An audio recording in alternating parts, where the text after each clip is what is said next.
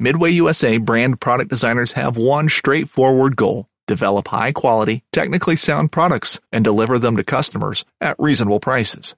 If you are immersed in the shooting sports industry and pay close attention to every single detail, you know our products are built right and stand up to everyday use. Who has shooting mats and range bag systems to hunting clothing and just about everything for the outdoors? Log on and shop 24 7 with super fast shipping. MidwayUSA.com. Boat Trader is America's largest boating marketplace with over 100,000 boats to choose from. We offer simple, comprehensive solutions for those looking to sell, find, and finance new or used boats. Visit BoatTrader.com to get started. This upcoming concert season will be all about the boots, and Tecovas is your stop for the best in Western style. Tecovas has seasonal and limited edition offerings this spring and summer, including men's and women's boots, apparel, hats, bags, and more. All Tecovas boots are made by hand in a time honored tradition with timeless styles that are always on trend. And Tecovas has first wear comfort with little to no break in period. It's hard to find this level of comfort paired with this level of style. Stop by your local Tecova store, have a complimentary drink or two, that's WCB style, and shop new styles. The smell of fresh leather and friendly staff are at your service. Many stores even have leather custom branding to make your boots truly personalized. And with regular live music and events, there's no in store experience like it. If you can't make it into a store, just visit tecovas.com. That's T E C O V A S.com. They offer free shipping on all boots, as well as free returns and exchanges, and ship right to your door. Go to tecovas.com and find your new favorite pair of boots today.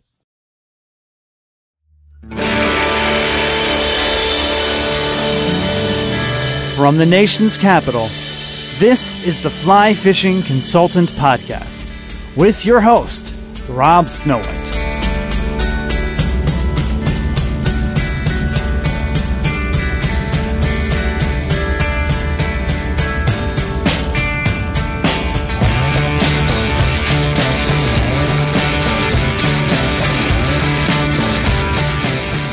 Thank you for downloading the Fly Fishing Consultant Podcast. This is Series 1, Episode 98, a culinary tour of Montreal for spring break 2017. Last year we went to Asheville, North Carolina. It was kind of a bust. Our kid was sick.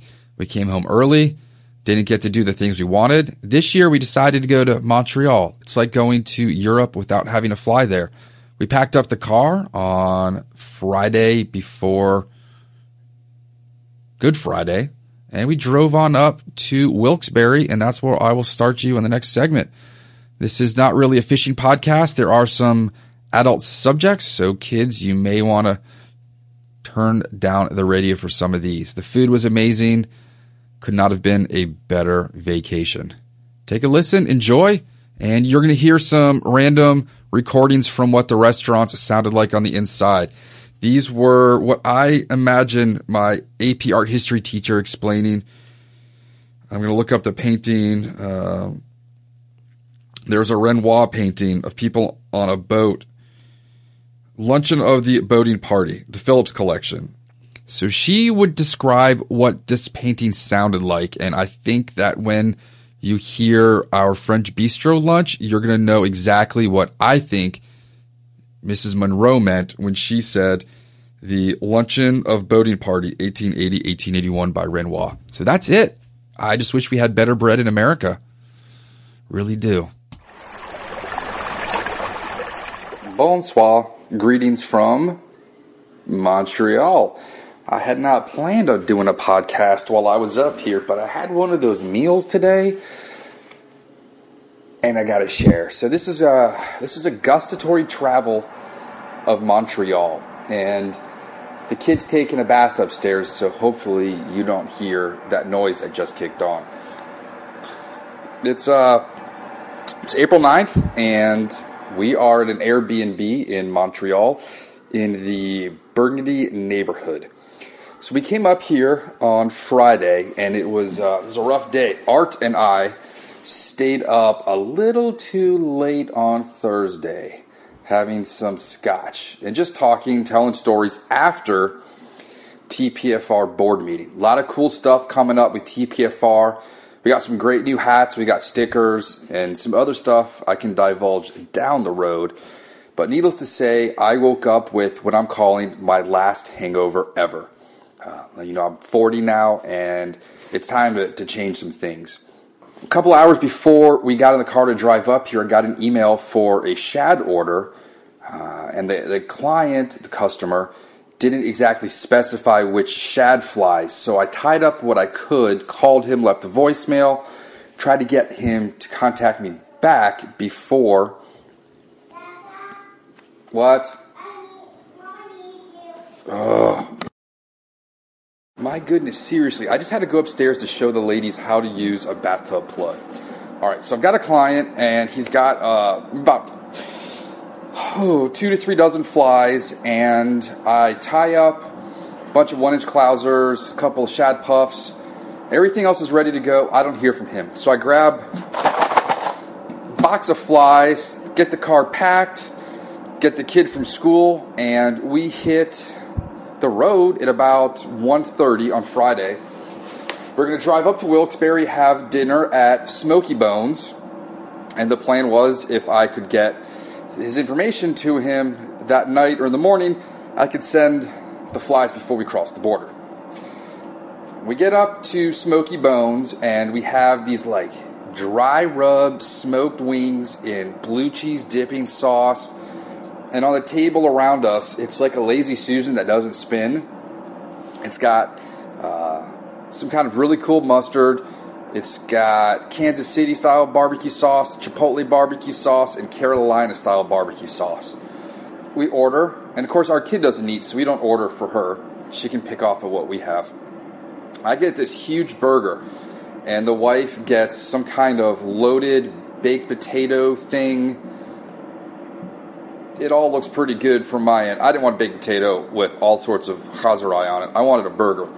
This burger was it was big. Now the problem with the big burger is you can't fit it in your mouth, and in order to try, you have to squeeze it. So the bread basically fell apart. It didn't hold up to the size of the burger. It was good, but I'd rather have a smaller burger that held up. And then I had a side of macaroni and cheese, which was pretty legit. I'm definitely gonna have to work on my mac and cheese game. From there, we drove about 40 minutes north maybe to Hilltop, I think, and stayed at a fairly nice hotel. As we got there, I was tired, I was full, my joints hurt from driving, standing, sitting in the car all day, driving in traffic. So I took a, a jacuzzi. They had a massive tub, and I filled that thing up with boiling water and jumped in and soaked my knees. And I felt good. Got into bed at like 7:45 or 8 o'clock. We got up in the morning, had an okay breakfast the wife was pretty happy. They had chobani and granola and little pastries and stuff. I basically just drank a whole bunch of juice, got in the car, opened a Coke, and we headed north. The drive north was pretty cool. We pulled off at Wilkes-Barre, and the entire Susquehanna River system was blown out. So the river was brown and high, and you could see how all the fields and woods along were just completely inundated and there's still snow on the ground. And as we started going more north, the trees started turning more to birch and more to pine, and we're on back roads. And then we decide we're gonna maybe stop at Lake George. And that's where my dad spent his summers as a kid, growing up in the Bronx. They would get out there to have a little bit of nature. Which is where I think I get some of my outdoorsiness from. You know, my mom grew up uh, the same town as Richard from the last podcast, on the beach and ocean, but she didn't really tell me about how she grew up on the ocean at all until she took us up there in college. So anyway, we decided not to stop at Lake George. Most of the places were closed, and we just pull over at Taco Bell and get a quick meal and head up north. I never knew the Adirondacks were so big. They were completely covered in snow, and I thought it was pretty cool to see them. Past the Saranac River makes me want to drink some Mountain Berry Ale. And then we finally make it up to the border. It was about a 45 minute wait to get in. It was weird when they asked you to what my wife does, and she's like, "Oh, I'm a DoD employee," and the guy's like, "What do you do?" And I'm like, "Uh, I teach people to catch fish that they throw back in the river." And he's like, "Okay, have a good day." And we made it through to the border. And I forgot to mention that I shipped out the flies I had before we got on the road. So hotel breakfast, post office, shipped out, and then I included some extra damsels for the guy because just needed to hold off until I could get home and send him the rest. Not that we're going to fish this week anyway. The Potomac's completely blown out. So we finally get into Canada. I'm tired. I fall asleep. The wife wakes me up when we get to Montreal, and I've got to adjust the settings on my phone so Google Maps will work. We finally get to our Airbnb. It's pretty awesome. It's hardwood floors, leather sofas, a really nice HD TV by Sharp on the wall, a fantastic kitchen. We settle in, unpack into the bedrooms, put our groceries that we brought with us into the fridge and the pantries, and then we head over to the market. And the market was closed. Let me find out the name of it. I'm going to pull up my Google here. The market is. What is the name of that market? Uh, where am I? to bear with me here. All right, so we're on Rue Saint Jacques. Go up here, Avenue Atwater. So it's the Atwater Market. So they closed, and we went over to the grocery store, which is one of the first things I'm going to do when I go to a foreign, not just foreign, another state, anywhere. I want to go to the grocery stores. I want to look at the produce, see what's different. First thing I notice is they've got a massive open refrigerator of cheeses. Now, I wish I was a Camembert guy because these are unpasteurized French Camemberts. I'm just not a Camembert guy. So we end up getting some. I'm going to go into the kitchen now. We end up getting some washed rind cheeses, which are kind of my favorite. Uh, one is out of the box now, the other one is Rich de Savour. It's a washed rind. It basically smells like.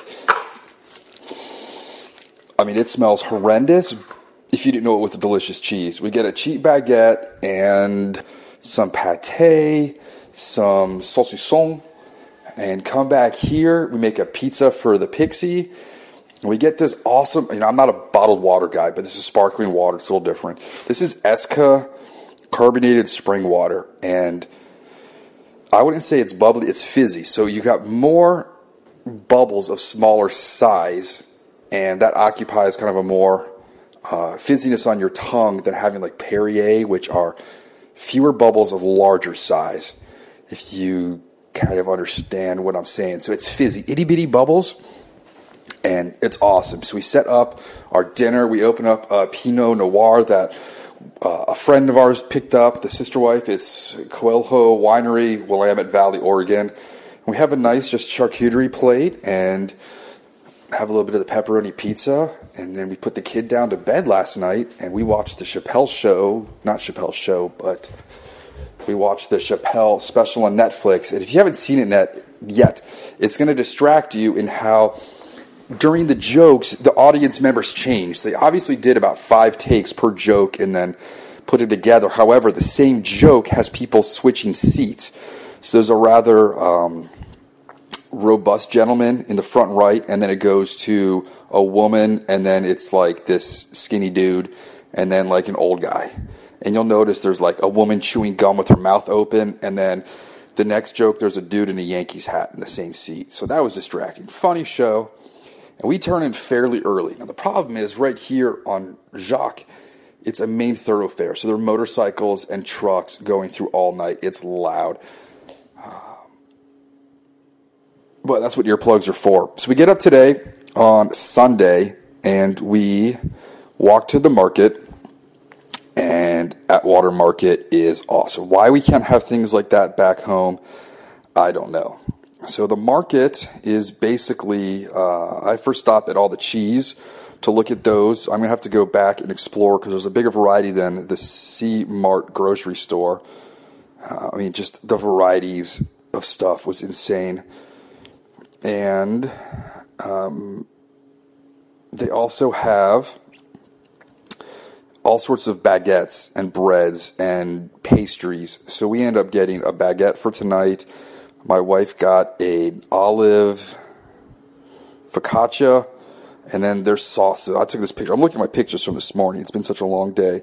Canard and herbs de Provence. That's the one I want to get. Uh, Lucien, port, canard, and estragon, truffles and port. Um, just, I mean, insane amount of variety and types of foods. Epinard, uh, Capri, Cinque Poivre, Tomate, Polonaise, Chorizo, Sanglier, Agna o something. I can't tell. They're awesome. And then you walk in the other hallway, the non cheese and meat one. There's also a pasta person. There is just flowers. And if there's two smells I really love, uh, walking into like a coffee store that grinds coffee and roasts it, and a florist shop. Those two smells are incredible to me. So we get our breakfast, we come back here, and we lay everything out. I open up my, now you're to laugh at me, I found Philadelphia cream cheese, garlic, and herb cream cheese up here. I haven't seen that since about 2001. It basically is like Boursin, but at half the price. It's a little more dense. So I had some of that on focaccia and baguette, and I had an ice cold Coke because I didn't have coffee. We just meal. The, the kid eats some pepperoni pizza and orange juice, and then we head off to the Botanic Garden for the butterfly exhibit. Uh, the Botanical Garden was maybe seven miles away, and I probably took 200 pictures on my iPhone, and I don't know how many on my DSLR. You basically walk through different uh, ecosystems from like tropical rainforest. There's one room that's succulents. There's one room that's all sorts of food. They have like jackfruit and vanilla and um, star anise and allspice. All sorts of tropical things that we eat but don't know where they come from. So you can see there. Then we get to the open butterfly room and there are hundreds, if not thousands, of butterflies just freely flying drinking nectar from orchids and lantana and all sorts of flowers. Um, the ones I notice most are like the blue morphos, the atlas moth. And if you sit still, these things will just land on you. So there's all sorts of pictures of us with butterflies landing on us, the people next to us. You could take selfies with these things. They're just chilling. And these atlas moths, they're the size of a frisbee. It was absolutely incredible. It was very hot in there, and we're dressed for the cold. So you had to take layers off. The people watching was amazing. There was definitely one kid on the upper level who had um, lepidopterophobia, which is something that Nicole Kidman has. And uh, I have a client from years ago, James. His wife freaked out when a butterfly flew into the drift boat. So there's a kid up there that just lost his S. But we spent hours in this one room just hanging out, and I was taking um, all sorts of close ups of the scales and the flowers and their proboscis. Uh, it was amazing how these these butterflies would close their wings, and the the undersides, the ventral part was just dull, but the blue morpho other side was just brilliantly blue. And I actually chased a blue morpho in the Amazon when I was in high school, and I couldn't catch it with my net. So I could technically have had one in my bug collection, but I was just not fast enough. Caught a lot of bugs on that trip. I just couldn't get the blue morpho. These butterflies also naturally reproduce. So if you look under a lot of the leaves, there'll be eggs. And one cool thing about the heliconia that grew in there and the passion uh, flowers, they butterflies won't lay eggs on a leaf that's already got eggs. It's gonna basically make competition for the larvae with another larvae. So these plants have evolved to have little globules on their leaves which look like butterfly eggs so a female butterfly will go to another leaf and lay eggs on it, which will then get eaten, thus preventing that plant from getting eaten itself. It's pretty cool evolution. And then they have chunks of fruit out, so these butterflies will sit and just sip off grapefruit and oranges and bananas, and you can just sit and watch them. You can get so up close. They have no fear of people. And there are definitely people trying to pick them up and grab them. Um, I don't know if they have to go through after hours and pick up all the dead ones that people killed. But I mean, just hours and hours of watching these. I'm gonna have to pause now. It looks like our landlord is here. Oh my goodness, how many times am I gonna be interrupted? At least the dude's got like 50 pack of batteries in here. You're gonna hear one fall off the table, right? Now, all right, so that's in case I run out of batteries. So, we left the butterfly exhibit and went over to the insectarium after, like I said, two hours in there. And I'm pretty pleased with a lot of the pictures I took of the butterflies. We walked through the Botanic Gardens, being that it's basically still winter up here. With snow on the ground, there's not much to see. The insectarium was not the most interesting place for Kiersey. I thought it was cool. The wife thought it was cool. However, when the kid freaks out that she wants to go, you gotta go. So I took some pictures of the beetle collections in there. They had some damselflies whose bodies were about the length of a stirring straw for coffee you'd find at 7 Eleven. Justifies the length in my Snowhite dragonfly. I also saw some giant dragonflies in there. Got to hang out with the leafcutter ants. Haven't spent that much time with leafcutter ants since I volunteered at the Insect Museum at the Smithsonian in college. Got to see giant water bugs, but mostly it was a beetle exhibit. Now, granted, if you've listened to this podcast for the last seven or eight years, you remember that God had an inordinate fondness for beetles. So there's more beetles than any other type of insect out there. The plan then was to go to Ma Poule Mouillée. It's a poutine joint. And I thought, all right, I've known about poutine for years. How good could this place be? I first really learned about poutine from a TV show way back in the day called The Tourist. It was a guy that would just fly around the world dressed like a tourist. He had his shorts all the way up to his armpits and like a aloha shirt. He'd wear zinc on his nose, flip flops or sandals with socks in them, and he would rate things. So if it was um, a breakfast, he'd be like, it got four omelets out of five. And his poutine jokes were that you could use poutine in Montreal to fill potholes.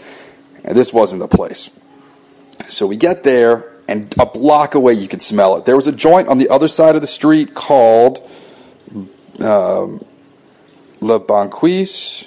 My French is horrible. Or Bar Le Quincaisse. I can't tell. Took screenshots of the place. So we get to this place, and the line is out the door. The other place had a line around the block. This place just had a line out the door. So we get in. It's about a 15 minute wait. I order the. It's a Portuguese poutine joint. Uh, what did I get? I get the petite poutine, which consisted of poutine with cheese, squeaky cheese, or um, cheese curds, chicken, and chorizo that's been grilled. This basically was a dinner plate covered in seasoned fries, a little too salty, and then chopped up chicken legs and thighs with chopped up grilled chorizo and then covered in squeaky cheese and then doused in gravy and hot sauce. This might be, you know, I've got my sandwich list. This place was beyond what you think good food is. And I know this is like drunk, soak up your greasy gut food, but for an afternoon lunch, like this place was unbelievable. One of the top 10 things I've ever eaten in my life. I definitely want to go back there. The wife got like a salad with the chicken and fries. Psh, no, man, this this was legit. And I got the small, and I couldn't finish it. And while we ate, the line was still out the door. The grilled chicken, they had charcoal, so like chicken a la brasa back home, and they would just rotate out and rotate these chicken and chorizos in these racks.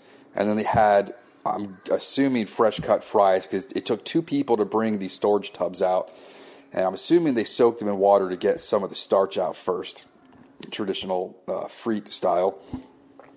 And then just simmering pots of gravy. Now, the simmering pots of gravy, again, it's going to reduce and you're going to get more salt in them. So I've been pounding water all afternoon. Now, also last night I bought, we were at the grocery store. So not only did I get the cream cheese, I finally found Molson Export. Was super excited. Come back, open a bottle, thing is disgusting. So all afternoon, I've been chugging water. I actually got a pitcher of water at the restaurant and I finished it. I could put some water away. And then, after all said and done, we leave this lunch and I'm to have pictures on the blog and the menu. And oh my gosh, this place, I'm to look at the, oh, and a little dusting of parsley. But the rotisserie chicken was off the hook. So we go from there back to C Mart, and I'm to redo my beer options, so I decided to get Molson. Now, I'm just having trouble with the beer up here. I ended up getting Molson Light Near Beer. I don't know what's going. I just wanted a cold lager to come back and quench my thirst. Instead, I drank a huge bottle of the sparkling water. So we're in the grocery store. I'm trying to find an exotic blue cheese for tonight. Didn't find it. Get some Smarties, not the hard candy that tastes like dry toothpaste. I'm talking British Smarties that make M and M's taste like poop. I mean, M and M's are pretty nasty anyway. Mars is just dirt cheap chocolate, but this stuff is amazing. And of course, the Pixie's obsession up here, her whole vacation is about Kindle, Kinder eggs, because of course, Kinder eggs are illegal in America. I had a German client once laugh to me that there's a sign in Germany that says legal in America, and it's a picture of like all these crazy guns, and then underneath it, a Kinder egg. Now, if you don't know what a Kinder egg is, it's basically like a hollowed out chocolate egg, and on the inside, some kind of cheap toy, but apparently kids can choke on them. And that apparently is more dangerous in America than guns. So the German guy thought that was funny. So Kiersey's never seen them. She's only seen them on YouTube videos where people will just spend two hours opening up Kinder eggs. So she's been obsessed with these. So we got those at the market. Got my beer. Went to get cornichon. Didn't have any cornichon. So our cheese plate dinner is going to be a little off balance tonight. And then we went to the liquor store next door to get some wine. And of course, I picked up some Havana Club to bring back for the summer. I got a bottle for my dad, a bottle for my neighbor, bottle for myself. Añejo Havana Club. Mm. And we came back here. We watched the movie. Um, my knees and ankles hurt from walking all day, so I took a hot tub and don't tell the wife, but I shaved using her Venus leg razor. It was in the tub. I didn't have to get out to get my razor. Uh, if you remember James Bond, Doctor No, he shaves in the tub. It's all good. So I did it and put it back. And frankly, guys, it's a pretty good razor for your face and neck. I'm not lying. That jam is is is nice. It's better than my mock like 16.5 or how many blades I got in it now. So my plan for the rest of the week, we came back here, is I want steak frite with a glass of Bordeaux. I want to find a French bistro for lunch, similar to Buvette in Manhattan. And then I need a really good breakfast while I'm here. We've got all sorts of stuff planned for the kid. We already took her to a mall that had a petting zoo of Easter animals inside llamas, goats, pigs, chickens, ducks, pheasants. They're coming downstairs. I'm going to cut off now, drink more water. Talk to you later.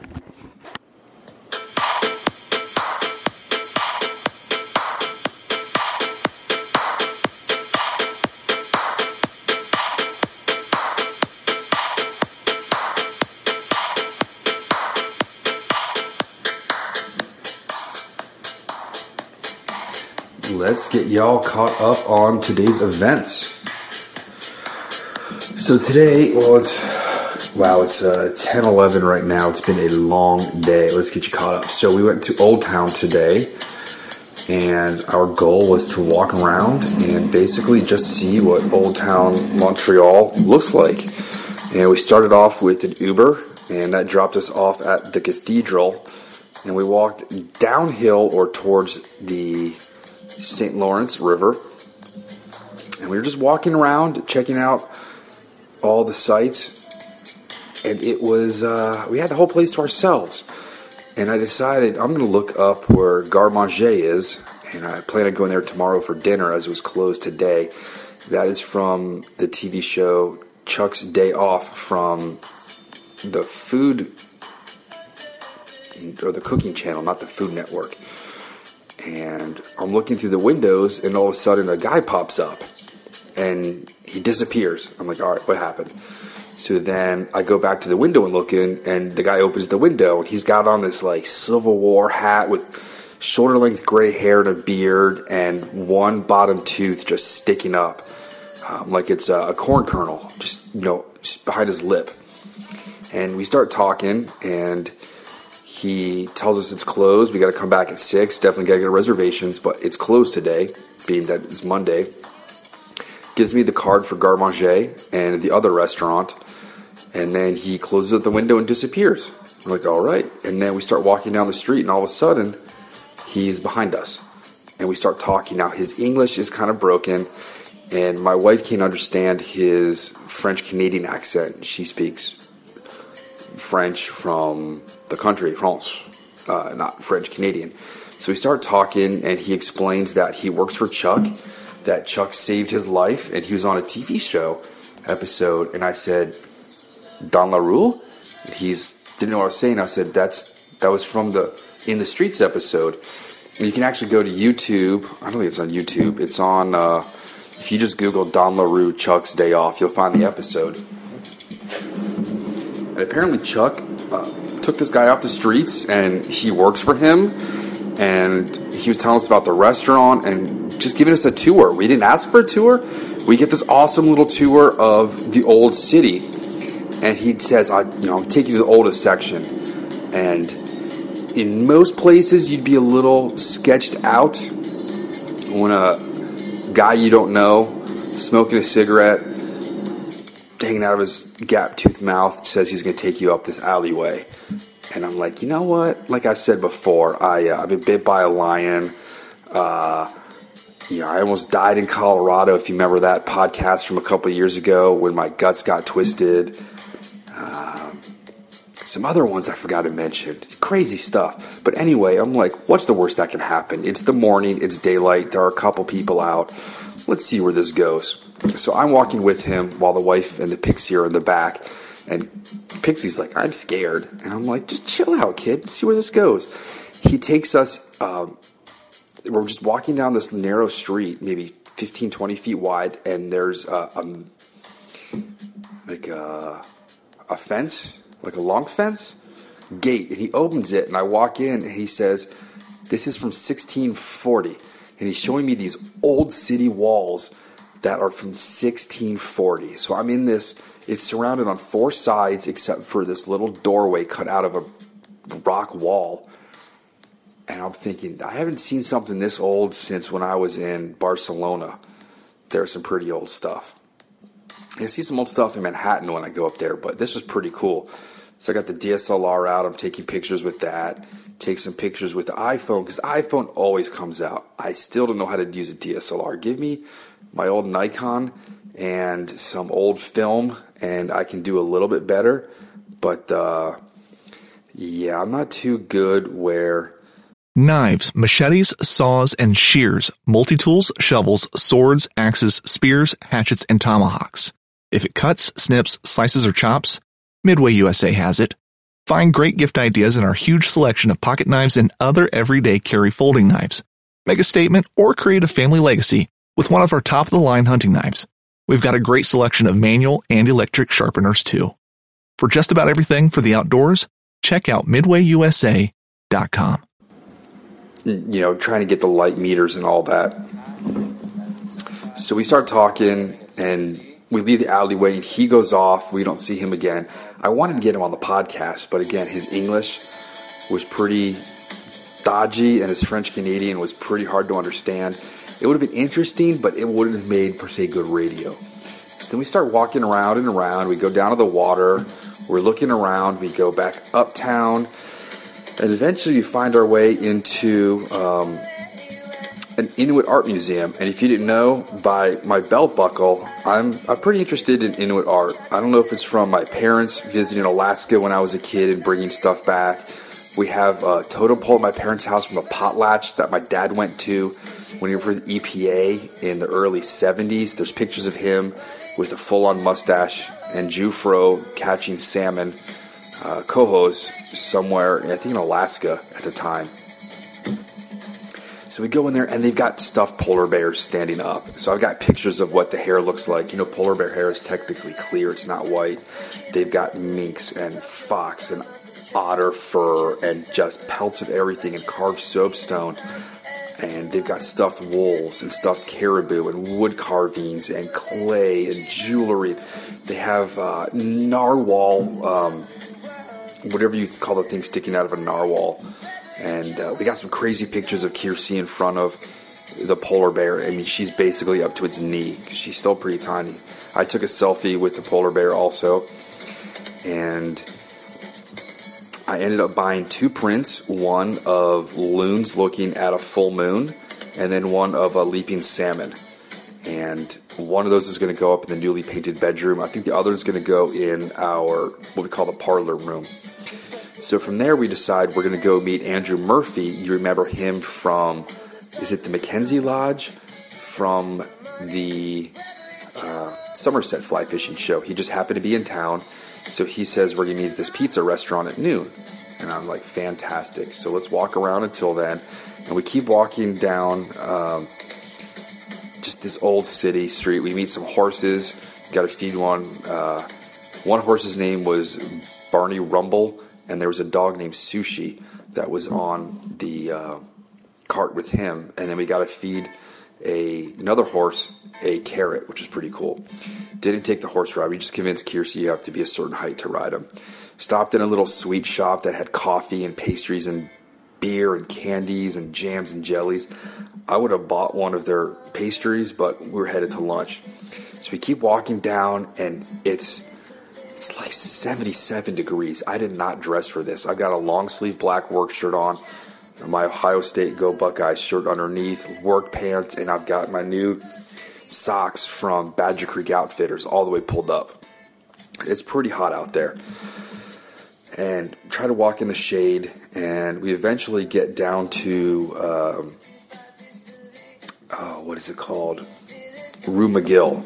And shh, I know there's an Orvis store down there. And you know who works in that Orvis store? Is Remy. So I tell my wife, I say, indulge me. Hold on, I'm to have a sip. So we go up into that store and it's beautiful. There's chamois boots and check print shirts and clothes. You got your Simms, you got your Patagonia, your Rio, your Orvis. Just awesome. And as I walk in, this guy walks up to me. Behold, it's Andrew. And uh, of course, I didn't recognize him. I hadn't seen him in a couple months. I've only partied with him, you know, for 20 hours up in Somerset. And I said, Hey, is Remy working? And he goes, Hey, that's Remy right there. And I was like, Remy. And he looks up from the register, and I'm like, "Hey, man, I fished with you on the Salmon River a couple years ago.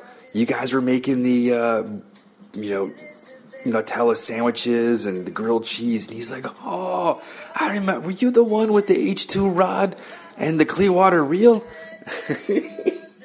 I said, "No, man, that was Thomas Perkins." He's like, "That was funny, man."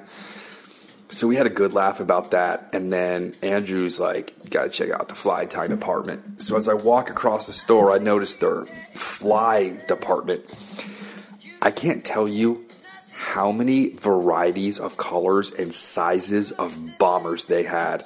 I took one, so each picture I have is one, two, three, four, four by four. So 16 bins that are about the size of a dollar bill. One, two, three, four pictures of just bombers. So that's 16 times four. Add another like three or four of those. Minimal saltwater, minimal bass. Uh, Andrew said it's basically just salmon fishing is what they do up here. So I head down to the basement and it's fly tying galore. I'm like a pig in S. But most of the stuff I can get back home or through one of the companies I work with being a guide and a professional tire. So I go through and I pick out a couple things. I find some cool rubber legs I'm going to use in Fire Tiger uh, circus peanuts I'll be tying up, some cool flash material, and then some just really crazy bright chartreuse yarn I'm going to use in uh, shad flies coming up this spring. And then I see that they've got MFC Kreelex. And I was like, wow, that's crazy. You guys have Kreelex material up here. You sell Krennic. And the guy, the shop owner now was talking with me. He was walking around. I gave him a TPFR sticker.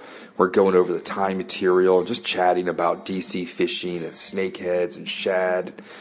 I said, You ever fish the Kreelex up here? And the guy looked at me like I said, uh, When was the last time you had a sandwich on the moon? So I explained to him what the Kreelex is, and I show him a picture, and he's got the material but doesn't know the fly that's behind it. So I tell him about it, and he takes out some paper and writes down. And I see there's tutorials on here. Maybe the fish up here, Atlantic salmon, have never seen it. You might be onto something. So I eventually buy some material. Uh, there was a Winslow Homer. It was the art and artist of Winslow Homer. Now, if you want to go over, if you ever want to talk about um, pre impressionistic to post pop modern art. I can hold down a conversation, but I'm going to say my favorite artist of all time is Winslow Homer. And with our new room in our house, I'm trying to get a Winslow Homer hardback book about his work. And this was a softback, and it also wasn't for sale, but they had more like old school hardback books. I've told you about the book with the guys on horseback fishing for golden trout in California. They had that book. They had Harrison Steeves' terrestrials. They had Ed Koch uh, books. I mean, or uh, Ed Koch? Koch? Was that the mayor or the fly tire? I can't remember. But they have a crazy variety. This is the place that Union wants to go and look. Like salmon books, steelhead books galore, old school, like yellow pages, like yellow like the fingers of my lawyer in college when I got arrested for having a party at my house. Uh, that dude smoked way too much. And then some really cool shirts. Um, Harkila maybe is the brand. I took a picture. I gotta look them up. Uh, but then we decided to get meet with Andrew and head over to uh, the pizza place for lunch, which is called Nolana, and it's brick oven pizza. Kiersey got the regular um, margarita pizza with pepperoni.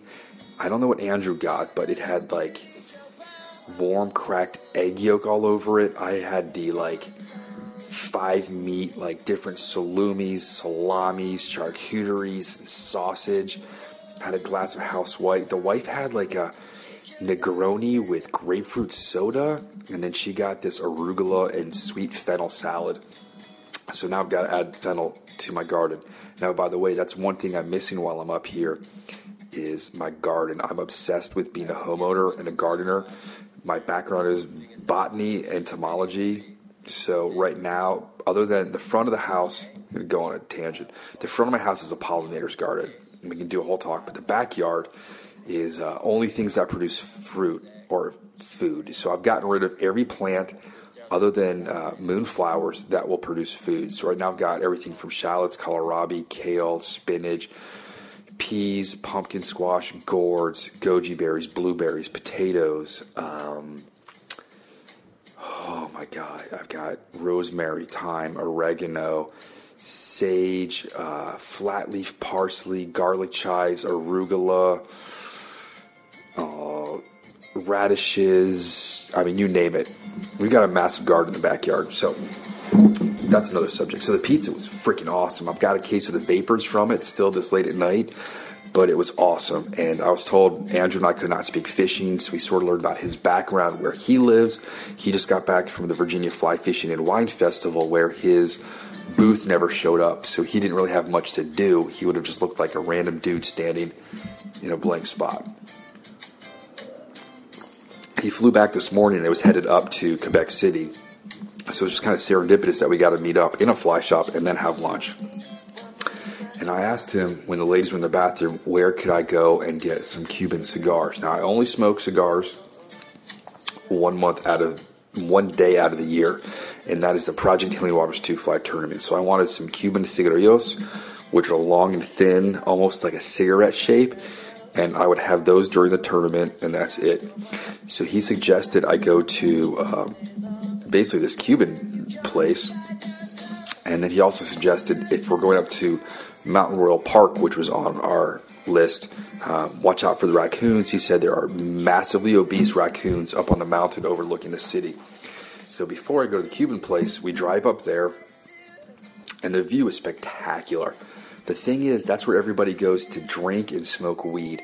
So there was basically like a green cloud over it, as if like the first time I ever smelled that stuff, I was at a Harry Connick Jr. concert with my parents at Wolf Trap and I kept saying, "What is that smell of people burning leaves?" And there was like a green cloud, and there was still snow on the ground up there, and it was totally winter, even though it was 70 down here in the city. Now the problem is, so people feed the raccoons, but over the railing were thousands of cigarette butts and just bottles of wine and beer cans and chips wrappers. Um, so you have this beautiful view, but you look down and it's completely tarnished. But you just look everywhere was just people are just smoking weed and drinking, and apparently that's like the lookout spot. I guess I don't know, but we didn't stay too long. I, wanted to see the raccoons. There's a, a funny sign I have: uh, "Neme touche pas, neme Nourris pas, je suis portier de maladie. My French is horrendous. I haven't spoken French since I was four, so. But I have a funny picture, and we're trying to name the dads in my neighborhood the raccoons or the trash pandas because the moms are the foxes. So I might use this angry raccoon picture from the sign as our logo. So we come down, take Kiersey to a, a park, and I'm playing with her there while the wife goes back to Atwater Market. She's buying those fresh dried cranberries that, of course, you've never seen anywhere, and she buys a bunch of like potted pâtés and local uh, cornichon. And the cornichon turned out to be sweet cornichon. I'm convinced those are my new ones. Uh, the ones we get from Trader Joe's, I think, are the best, and they're a little anisey. These were sweet and. Mm. So I go to the market and I'm looking at all the cheeses I want to get on another day. And then the ladies decide they're going to walk back here, and I'm going to drive over to La Casa del Habano. It's a Cuban uh, whiskey, rum, and cigar shop. So, my first time driving in another country ever. And I immediately realized that our Google Maps one way streets up here are not listed as one way. So, as I'm adjusting the mirrors and I had to put in the AC, and now is 85 degrees. I realized I'm driving down a wrong way on an alley, and this woman, um, I remember she had a white car a pink hijab on, and she looks at me with these bright eyes, like, "What the f are you doing?" And I just kind of shrugged and like kind of point to my license plate, and she just shook her head like, "Moron." And I just turned a right down another alley, and eventually made my way up there. Um, but I'm realizing I don't like driving in cities. There's too many things. You got to pay attention to the lights, the pedestrians. The amount of potholes here is horrendous. Uh, just, I'm assuming the weather they have. So driving around is crazy. It's like bum bum bum bum bum bum bum. So I finally find this place. I park. I can't make out what the parking signs say. So I park. I run in, and I just tell the guy I'm here for a little box of Cuban Furios. Um, he takes me into the, there's like three walk-in humidors, and he needs a key to get in each one. And we go through them all, and I decide on I don't know what it is. I probably I'm not even going to talk about it because don't want to promote cigar smoking, even though I talk about uh, tobaccology. You know, if you're going to do it, do it in moderation. Everything in moderation, like this, it's good for you a little bit, but not too much. So I get the box. I pay a little more than I wanted to, but I figure you only live once, and I want to know. I used to smoke only JR cigars. I want to know if the whole Cuban thing is really that much better. And I drive back here, and the Adams Morgan looking neighborhood I passed through was amazing. I see all these bars and outdoor cafes, and there are so many motorcycles and bicyclists and bike only lanes up here. And there's just a lot of really good looking people up here. Um, the dudes in their suits are just put together, well groomed. The women um, are all dressed to the nines. I don't know if they're going out for drinks or from work, but people don't aren't wearing the athleisure up here like they do back home.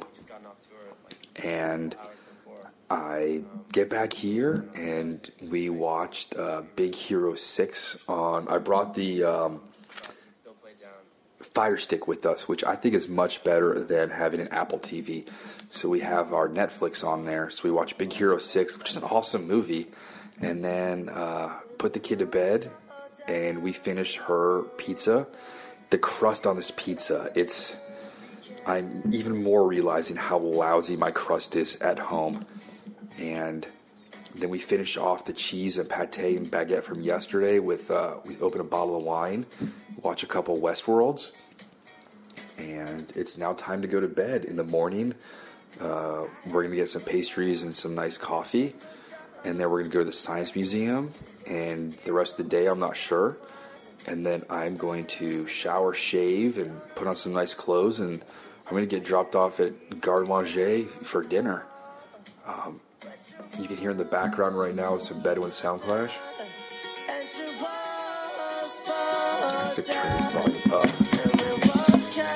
Alright, so um, when I was flipping through TV one day, that's how I found Chuck's day off was he was playing Bedouin Soundclash in the background. I'm like, whoa, whoa, whoa, that's Bedouin Soundclash. It's one of like my favorite bands. And they are going to be touring this year. I missed the last one. I had sinus surgery, and the next night they played at the Rock and Roll Hotel in DC. So, uh, Pat, I'm going to see you guys when you come around next time. If not, I'll drive a couple hours. So we started watching the show and DVRing it, and it's it's absolutely brilliant. Um, the recipes we have made from there, including simple things like taking alphabet pasta and making risotto with it. So definitely check out the Don LaRue episode. Um, and the last thing I want to talk about was I don't think I went into why that poutine was so good yesterday.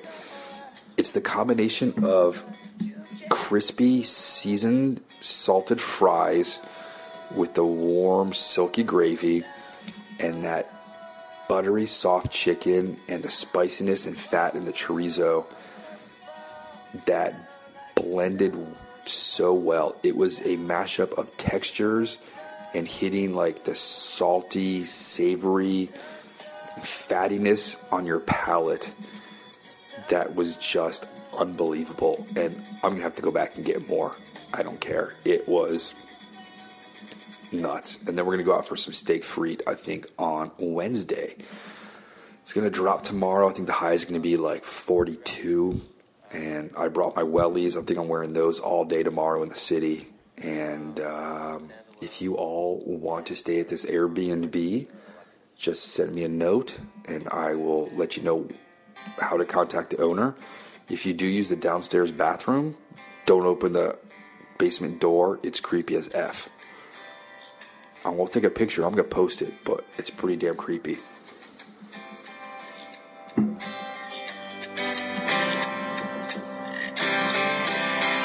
sister down on the floor. Enemy is at your door. She's during her civil war. All right, so I'm standing out here on the corner of uh, Rue St. Paul and Rue St. François Xavier. I was going to get a seat at Garde Manger for the evening. I called and left a voicemail and we were just at the Science Museum, and I left the Science Museum to walk over here, and as I'm approaching, walking down the street was the homeless guy from yesterday.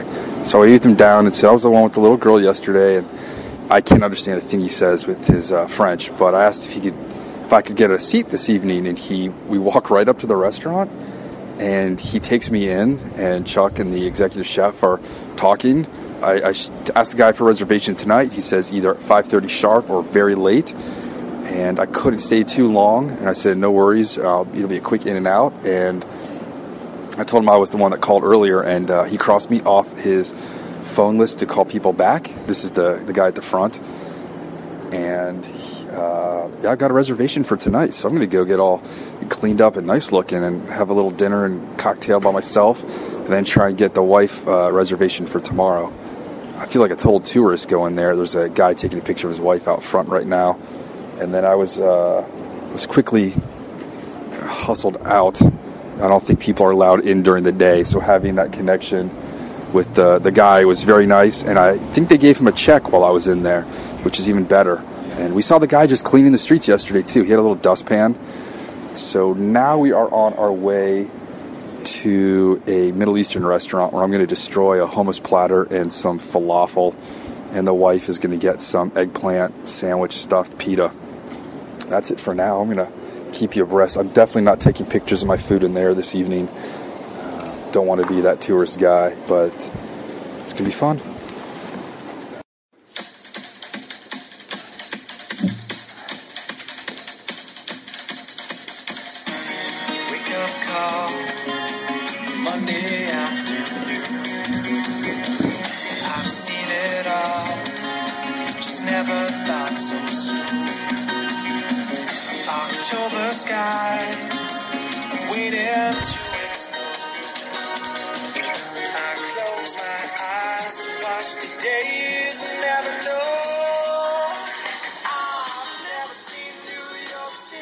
Well, that is the Montreal band throwback. I'm back at the Airbnb. Let's talk about lunch. We stopped at Sumac, which looked very much like the Butcher and the Bee in Charleston, except it's Middle Eastern. Food's on the wall, all in French, but you know what I can tell? Anywhere I go is the word falafel. Falafel is one thing we don't have enough of here in the States. I, well, I'm not in the States right now. Back down across the border, and this song is called Border Crossing, is falafel. We need more falafel carts and stands on the streets in the States. So I get a big old falafel with huge fritters and it's stuffed with all sorts of salad. And I gave all the crunchy stuff to the wife because I need room for garde manger in two hours. And it was this just massive, home baked, fluffy pita with tahini sauce and some parsley. Had to make sure it was not cilantro. And I got a cream ale, and the wife got another like Venetian spritz with homemade like sour mix with a sweetened soda water, and we got a hibiscus lemonade for the kid. The wife got a platter of like carrots. I don't. I mean, and the eggplant and all the the hummus and stuff that she wanted. We just got free for the kid that were dusted in powdered sumac. I don't see powdered sumac too often. We have it at home. I only know about it from the Afghan kebab place in Annandale, Food Corner Kebab. And we used to have it at this little Pakistani restaurant in Courthouse like 15, 16 years ago when we lived there in Northern Virginia. Now it's like a bank. So we destroyed our lunch and then just hung out and talked to the owners or people working there. I wasn't sure. And we got proportions for the cocktail so my wife could remake that at home. And then I went and they have all sorts of Middle Eastern cookbooks and food cookbooks. They have Russ and Daughters. You remember that is the seafood restaurant. I walked 270 blocks last summer for breakfast in Manhattan and found out that it's only fish. I was upset. They had Zahav, which we have. They had Jerusalem, Ottolenghi, plenty, plenty more. Uh, a bunch of other Middle Eastern, um, Lebanese, Israeli cookbooks, and we hung out and talked to the you know the wait staff just about our visit. We I told one about the Ma Poulet place, the Portuguese poutine, and she was pretty ecstatic. And then we discussed going up on the mountain, and apparently it's called Tim Tam, where everyone's up there smoking cannabis and partying. This is what it says on Wikipedia. Oh, I'm sorry, Tam Tam. Tim Tam, or the Australian cookie. Tam Tams is the informal name of a weekly free festival around the Georges Etienne Cartier Monument in Mount Royal Park in Montreal, Canada. Its name is an onomatopoetic refer- referring to the drum circle that forms the focal point of the gathering. She said, if I want to see the raccoons, I've got to go up there at dusk, which I want to do before we go. And speaking of wildlife, the squirrels behind us are massively fat. They look like bowling pins with tails. And one of them looks just like the mongoose that ran up my pant leg in Namibia. And that was a bizarre experience. And then that thing latched on to my camera. I'll be right there. All right, I gotta go. I gotta change. They're at the door.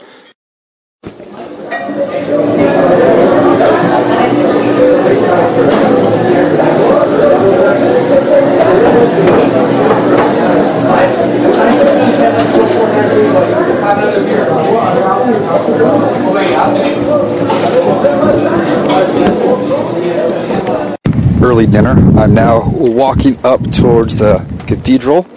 It's raining and it's cold, but I'm warm inside and I'm happy. That might be another one of the top meals I've ever had in my life. So I get there at uh, 5:25,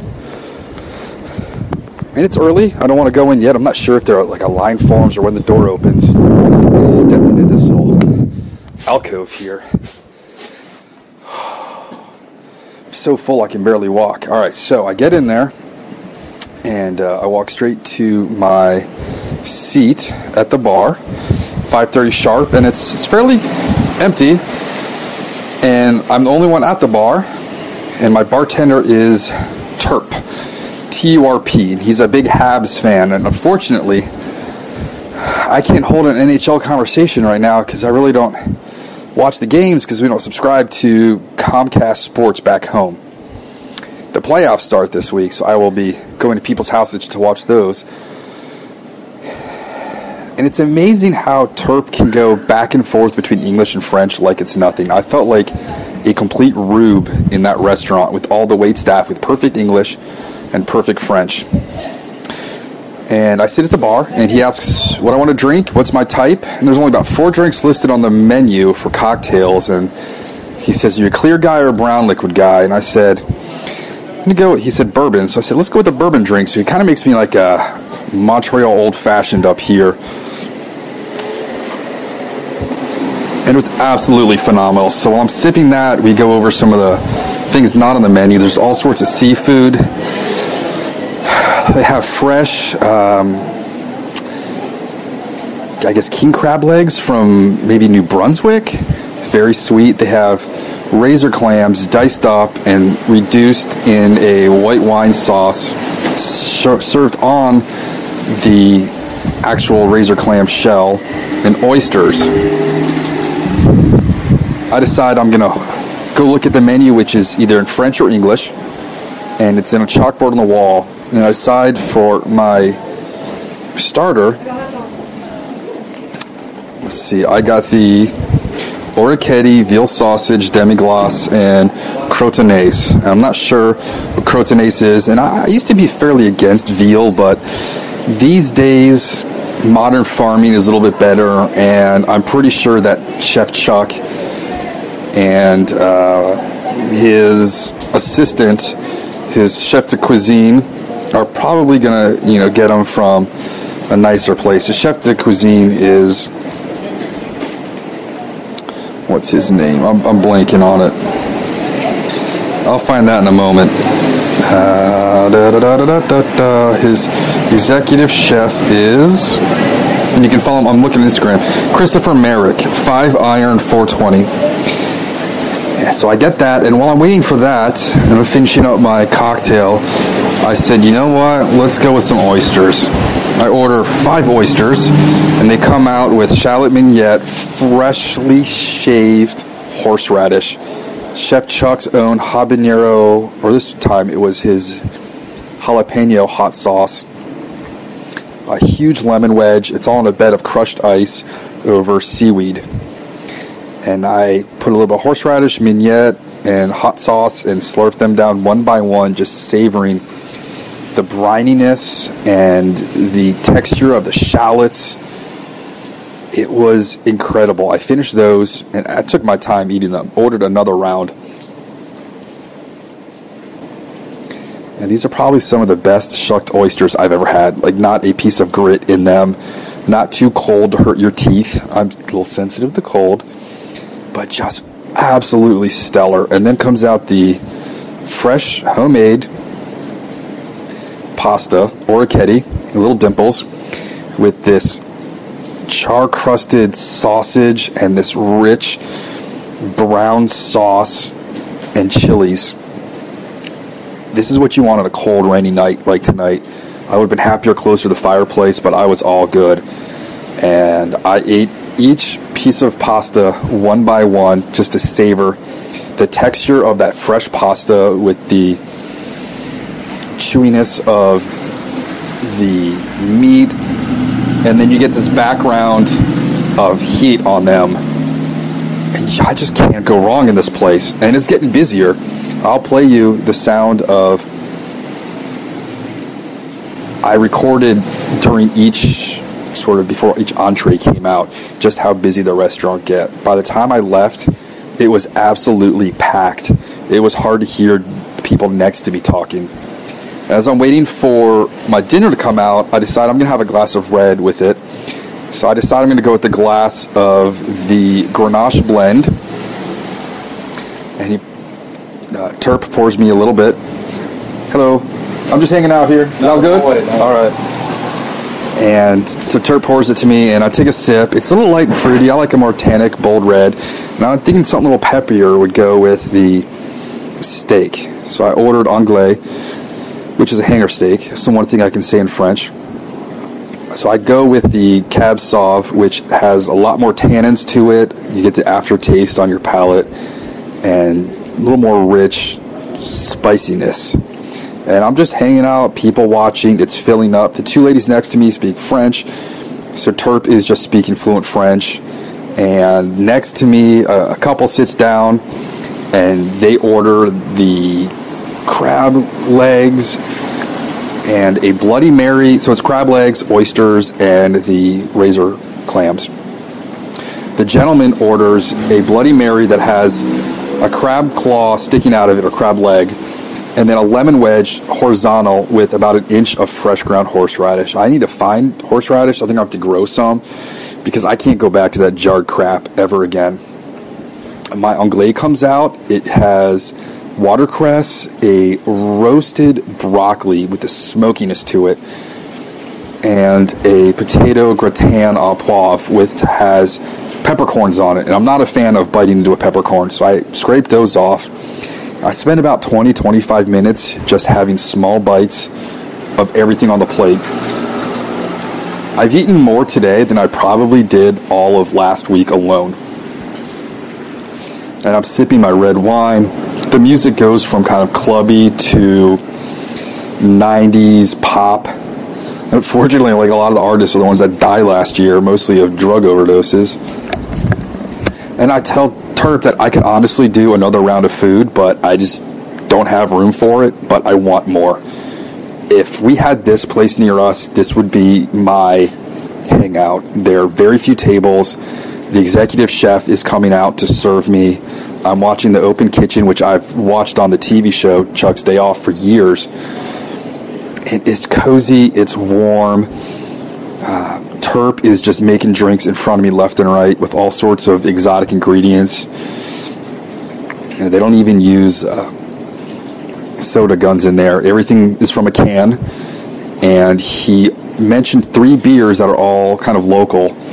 And I should have asked them the names because I would definitely like to have bought a sixer of those and brought back home.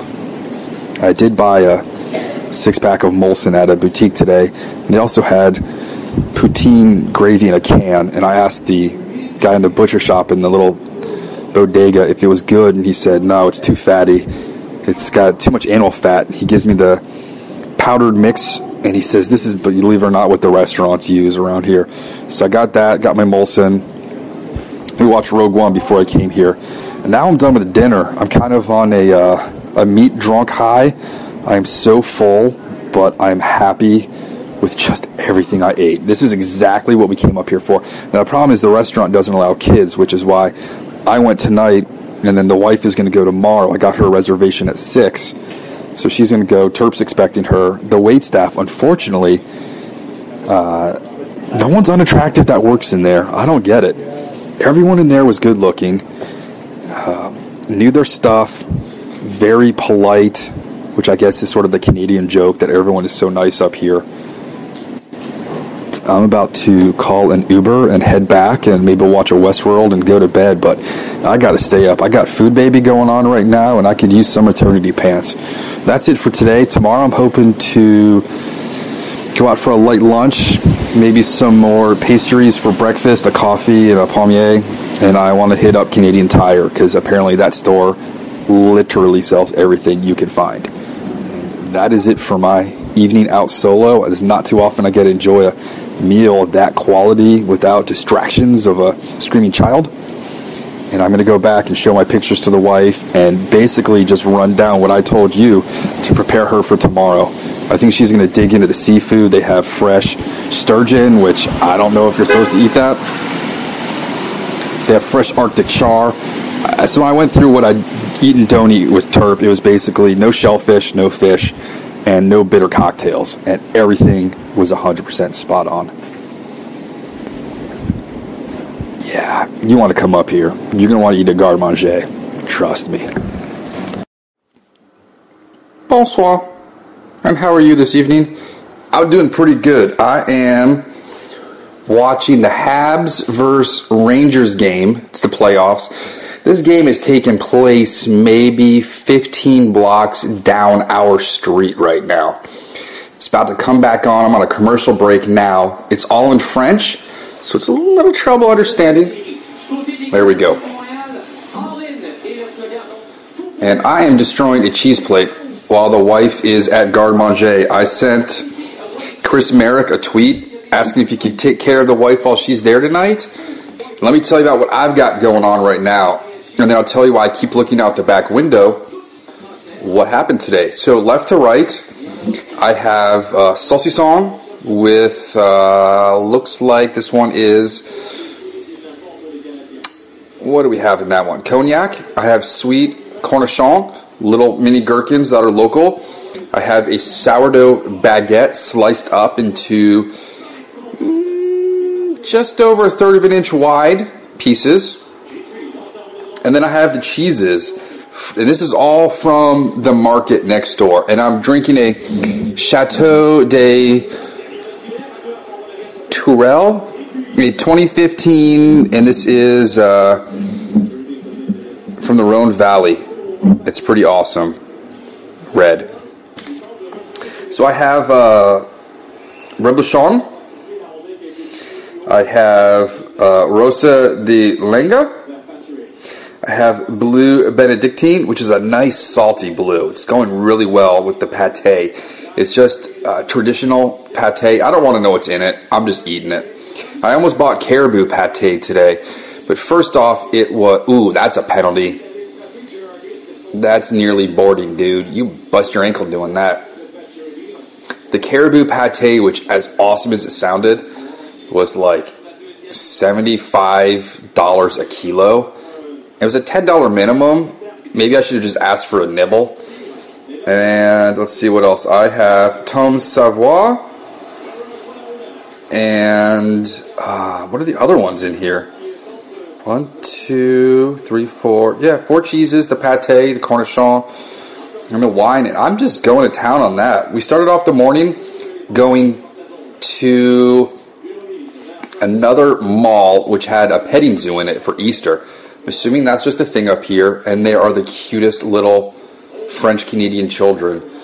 You see them back home, they all hold a rope and walk with the teacher. These all ones all have little bibs that say the school name, and they all have on these giant like moon boots and cold winter pants and these big puffy jackets with their mittens clipped on and just hilarious winter hats and they are tiny little kids. These are like two and three year olds.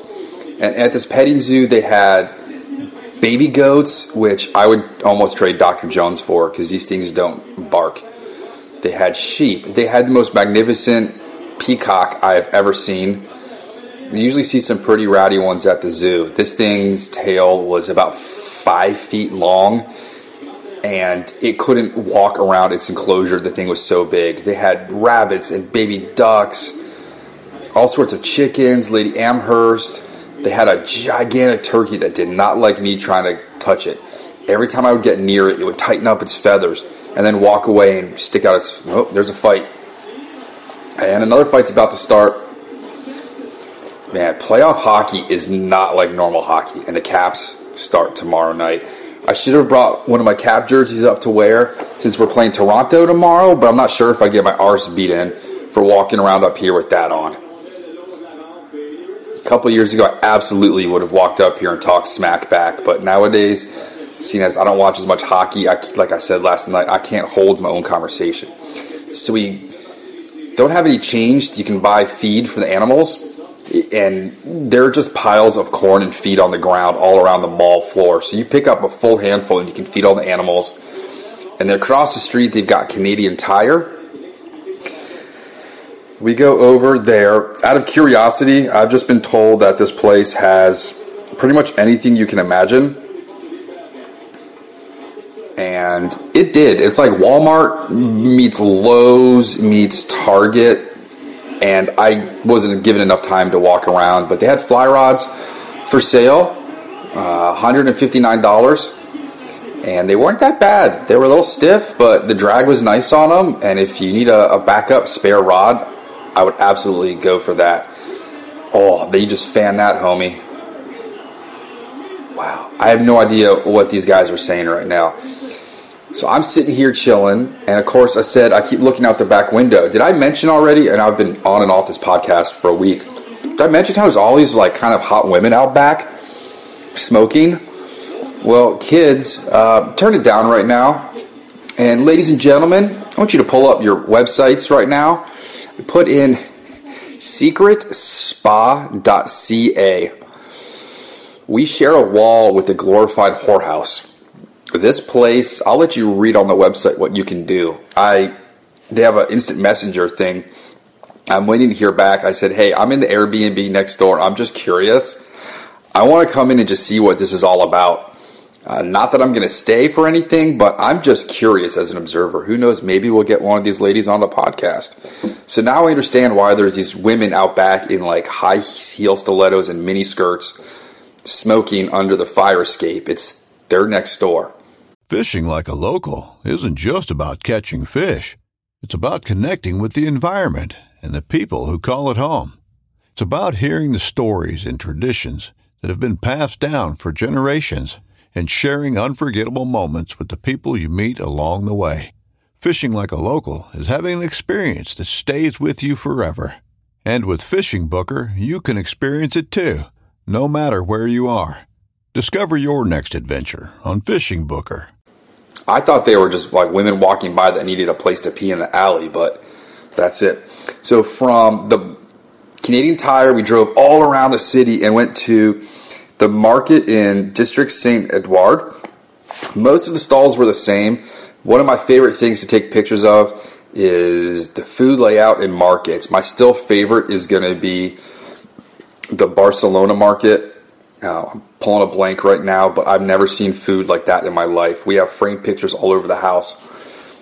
Uh, the tomatoes were absolutely brilliant. Just every variety and color and heirlooms. The way the green beans were sticking out vertically from the little cardboard containers. Uh, the shallots were the size of sweet potatoes. I'm talking like the sweet potatoes you'd be buying at Thanksgiving for your yams and whatever. I know sweet potatoes and yams are different, but you're getting my idea. These were the biggest shallots I've ever seen, and I'm glad I'm growing shallots this year in my garden. I'm curious to see if I can get them this big. Um, artichokes and all sorts of fruit, and you can pretty much sample anything at this one booth. There was more types of honey than you can imagine. They had Miel Blanc, which I'm assuming would be the French version of the guy that does the Bugs Bunny voice.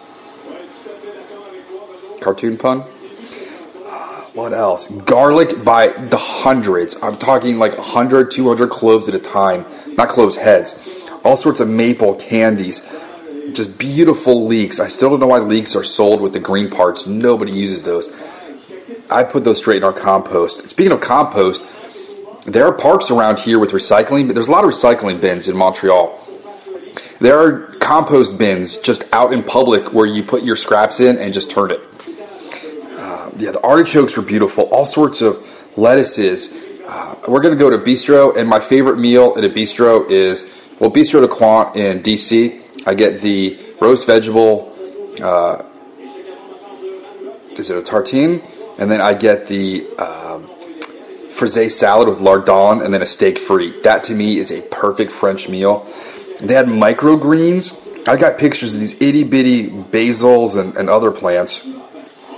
Carrots. You could buy four pound bags of six inch carrots that would be perfect for roasting in a pan with some butter and sage. We got a penalty for interference right now. Someone's going to the box. And then they had, again, dried cranberries and, and places with lavender. Uh, I met a storefront that does nothing but fungi, mushrooms, which is based out of a restaurant that's based on mushrooms. And of course, they didn't have any porcinis except for dried because I would buy those and go get some fresh local salted butter and some sea salt, and I would cook those up tonight and just eat them as they were. And of course, I'm going to have pictures of all of this on the podcast. Not on the podcast, on the blog. It's been a long day. What else did I see? They had live crabs, the ones that were serving last night. You know, these things were just sitting on ice. They had all sorts of uh, you know bison at one booth. The cheese. I took pictures. One, two, three, four, five, six, 7, 8, 9, 10, 11, 12 separate glass windows of just cheese. And the guy asked if I wanted to try anything. I said, honestly, I would never leave here. I don't know where to start. I should have bought some cheese. I didn't know I was doing this for dinner. while the wife was going to be away. Then there's all sorts of sandwiches they had. I ended up going and getting a turkey on a long ciabatta roll with brie and Dijon and butter that was then grilled. And they didn't take Visa, so I had to go find an ATM. Next to the ATM was a cork board where you could put up signs, flyers, and business cards. And I put my card up just for S and giggles when we walked in to see if maybe I get an email from someone up here. And as I'm waiting to figure out how to use an ATM in French, I hear a woman in a British accent say, Fly fishing consultant, what on earth is that? So I turned around and I said, That would be me. And the woman was like, I don't know what you do. I said, Well, here's my card. Email me if you have any questions. Everything's on my website. And I got my sandwich by then. So they were making the sandwich. I couldn't pay for it. By the time I got the money out of the ATM, the food was ready. And then we walked around some more, talked to some more vendors. We went into the bookstore, which was amazing. The one book I want is Le Garde Manger Boreal 80 Recipes for the Discovery of Cuisine by Jean Luc Boulay and Arnaud Marchand. Photos by Andre Olivier Lyra. You want to talk about photographic food porn? This cookbook is it. And most of the cookbooks there were Quebec Central, especially this book. She had other cookbooks uh, of restaurants we've been to. Jelena in LA, if you remember that podcast from six years ago. She had Heston Blumenthal. Uh, la la la la la. Who else? I mean, just loads of cookbooks, mostly in French, a couple in English. They had the the Garde Manger, Chuck's Day Off cookbooks, and just a bunch of others. And the lady was super nice, lovely woman. She was embarrassed at how bad her English was, and I was like, "Lady, your English is unlike how bad I am in French." So we had a conversation in French. She gave us some restaurants to go to. I showed her pictures of Nolana. She wrote that down. Got another penalty going on right now. Oh, and in the I see the Tim Hortons right there. We stopped at Tim Hortons in the mall to get donuts. And I was curious. I'll never eat a Dunkin' Donut again. Those things are just sugar, disgusting. Like you can smell the diabetes on them. This Tim Hortons donut was warm, and of course I'm a Boston cream guy. Guy, high sticking is the call. So I got that, and it was not even lightly sweetened. Like it was just a perfect donut. And the Pixie had a chocolate glazed donut, and she went nuts for that. And then we went straight to C Mart and got some milk and alphabet mac and cheese for the kid. I was looking for some stinky washed rind cheese. Washed rind means that after the cheese has been made, it's usually a small cheese. They soak it in beer or wine, and then you get the sugars and the alcohol, and you get a second fermentation on the outer rind, and it soaks into the paste, which is the middle of the cheese, and you get this funky smell. The two I won't eat one is Chimay, which is soaked in Chimay beer, and the other one is. Uh, Grayson is it's kind of this we called it wet diaper cheese at Cheesetique because it just smelled like wet diapers. I would wear two pairs of gloves when I would have to cut the cheese, so to speak. So we got our produce and goods there, and then we went over to SAQ, which is the wine and liquor store, and we asked for suggestions for a inexpensive red wine to have with cheese and charcuterie. And the guy took the bottle we had picked and put it back and grabbed this one. And while the wife was hanging out talking to the wine guys, I discovered there was a darker Havana Club, and I'm not allowed to buy that. I would like to drink one of the bottles of Havana Club and bring back a darker one with me, but that's not going to happen. The wife is going to be in Nova Scotia during the two fly tournament, so maybe she could bring me one then. And then we drove around, just kind of looking around. We're still decorating our house. We're looking for knickknacks and trinkets. Didn't find anything. Came back here we showed. Oh no, I, am sorry. After SAQ, we went across the street to Atwater, where I got uh, the baguette and the cheese, and we got some Canadian candies at the bulk candy store. I got the red berries, which I've seen all over the place, but I only wanted a couple to try. And I bought blue baleen gummies, which are blue whales. So the Baleen's Baleen Blue, Grand Pieds, they had uh, Bigfoot, which were giant gummy feet. They had wild berries, real fruits. And then, like I said, we came back here and the wife got ready for her dinner. And the Pixie and I watched Harry Potter. And the, up here, I guess it's Harry Potter and the not the Sorcerer's Stone, Harry Potter and the Philosopher's Stone. And then the wife left, and I hung out with the kid, and I keep looking out the back window. I want to talk to those ladies just to see what's up, and I'm going to watch this game and go to bed early tonight. I think we're going out for the bistro lunch tomorrow, or to Papillon, which is Joe Beef's other stores. I will keep you up to date. I'm going to eat all this food right now. Too bad it's not a scratch and sniff podcast because you'd be foaming at your mouth. I'm going to enjoy this. If I don't get gout tonight, I'll be very happy. Well, let's talk about today. What's today? Friday the 14th, Good Friday. And happy Friday to you. We're in Salamander Park right now, up on top of the mountain. And it's named so because the salamanders that live here, the blue spotted ones.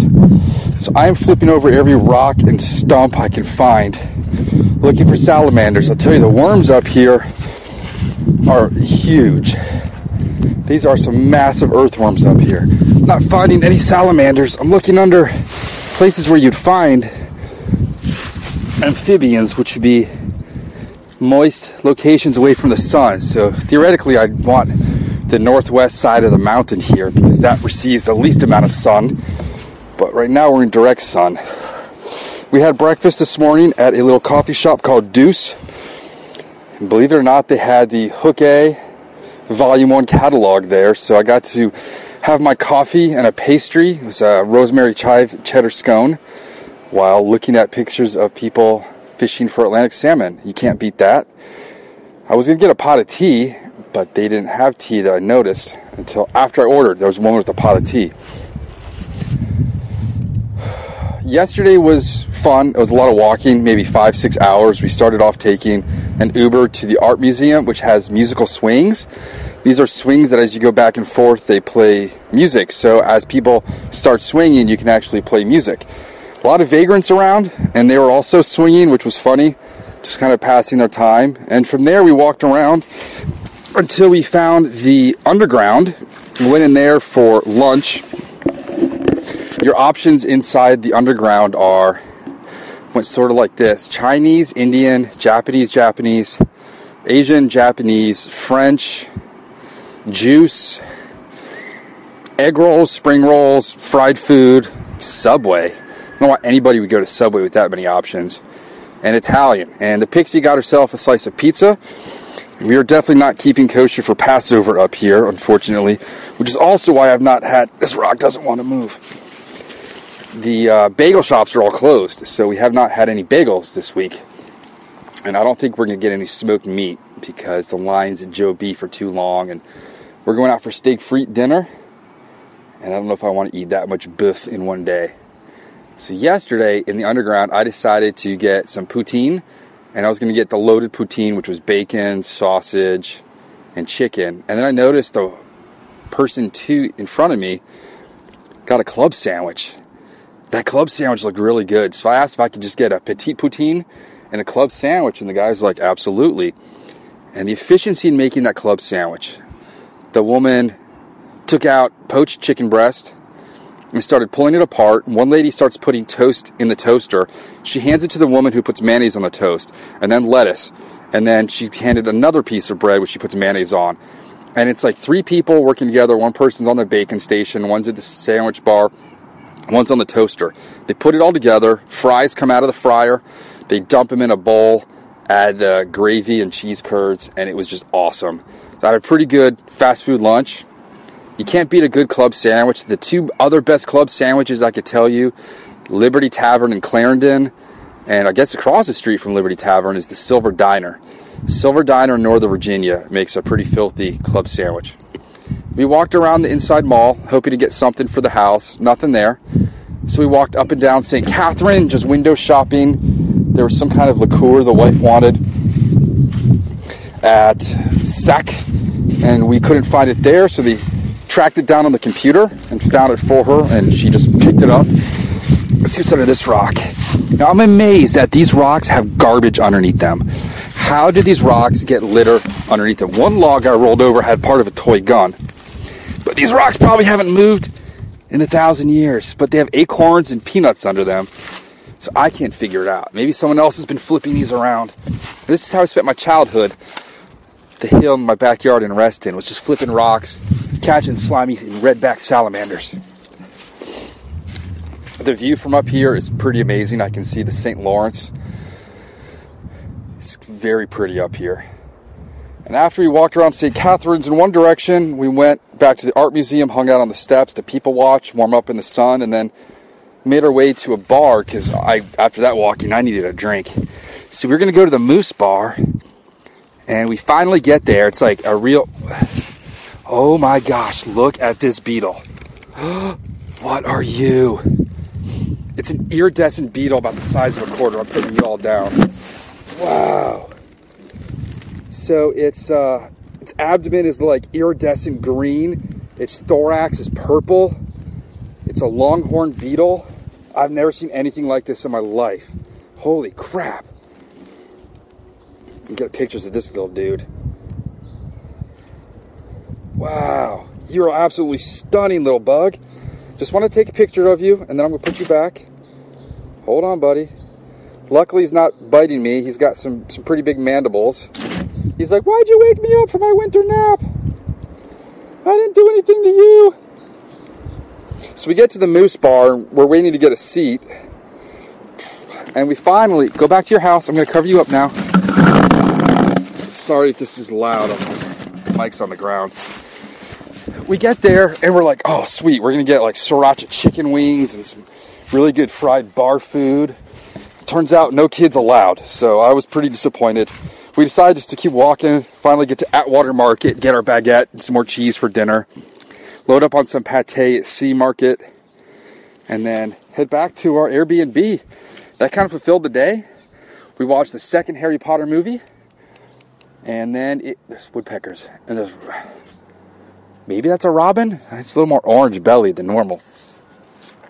Spring's coming to life up here, so there's lots of things popping out of the ground, lots of birds moving. And after Harry Potter was over, it's time to watch the Caps game we got uh, game one, one in overtime.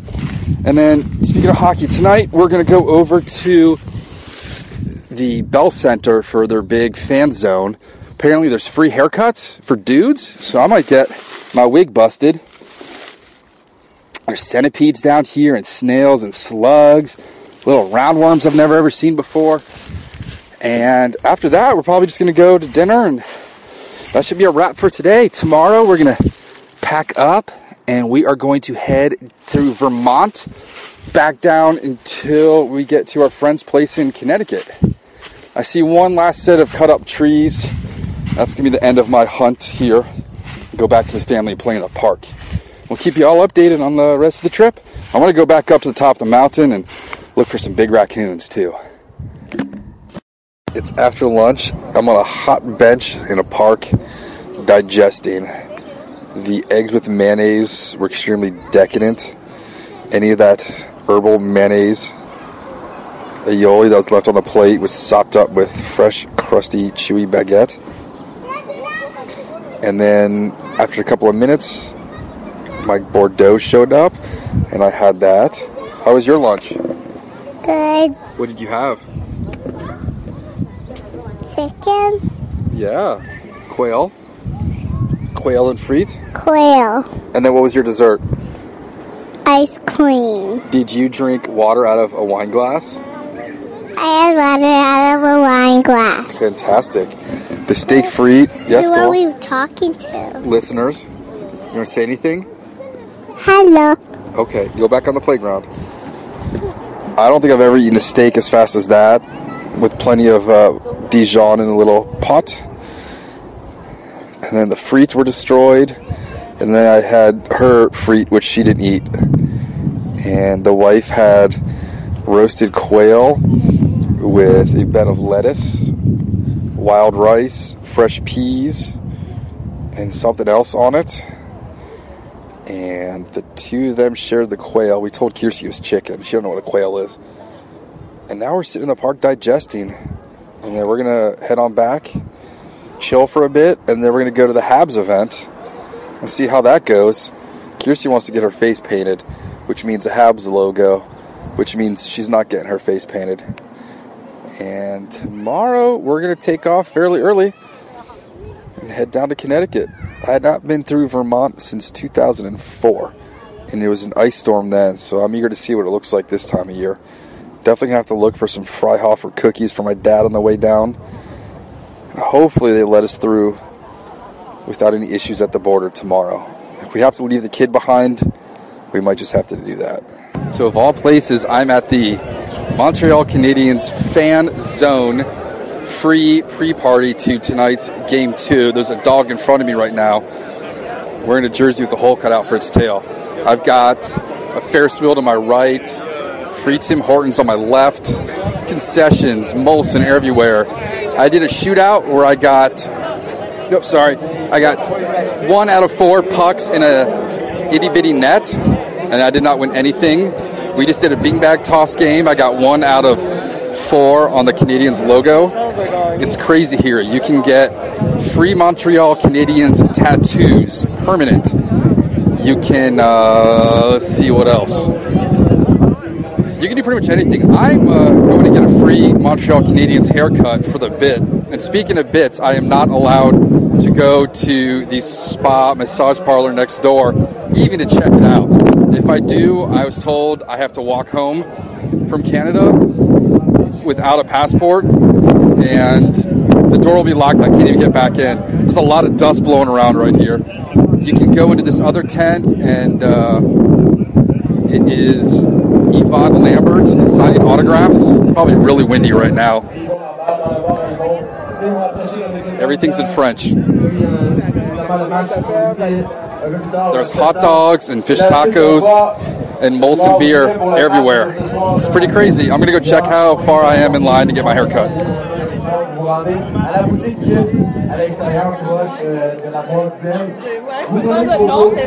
Il y a beaucoup de monde en avant, c'est ça.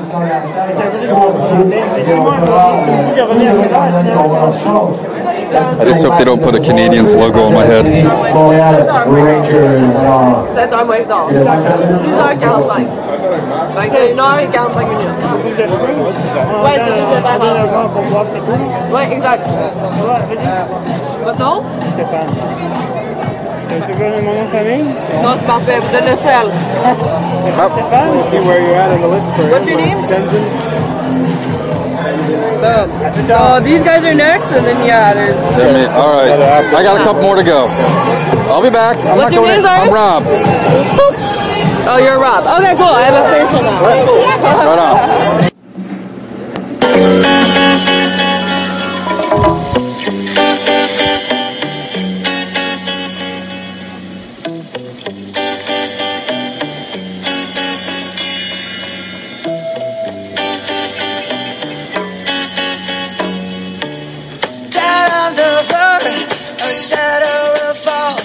All right. Well, uh, we're back at the condo Airbnb, whatever you want to call it. I've got a fresh haircut right now. The wife told me absolutely. Oh, the Rangers just scored on Montreal. I was told absolutely nothing allowed to be shaped into my head, which is a good thing because it took a long time for those guys to freehand shave the Habs logo in the back of these dudes' heads.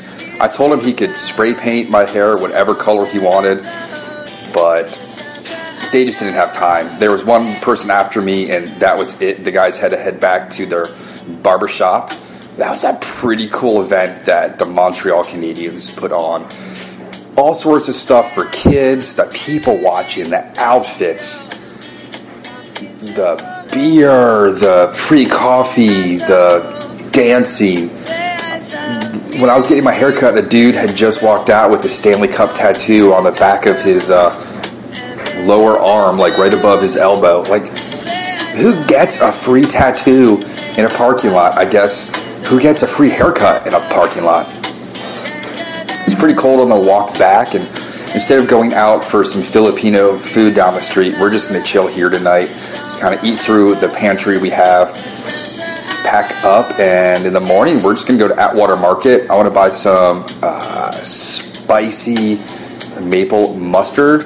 We're to get some pastries and some breads to take to our friends in Connecticut, possibly some more Kinder eggs for some friends back home. We're to roll out around 0900 in the morning. Some other things I wanted to talk about while I was up here.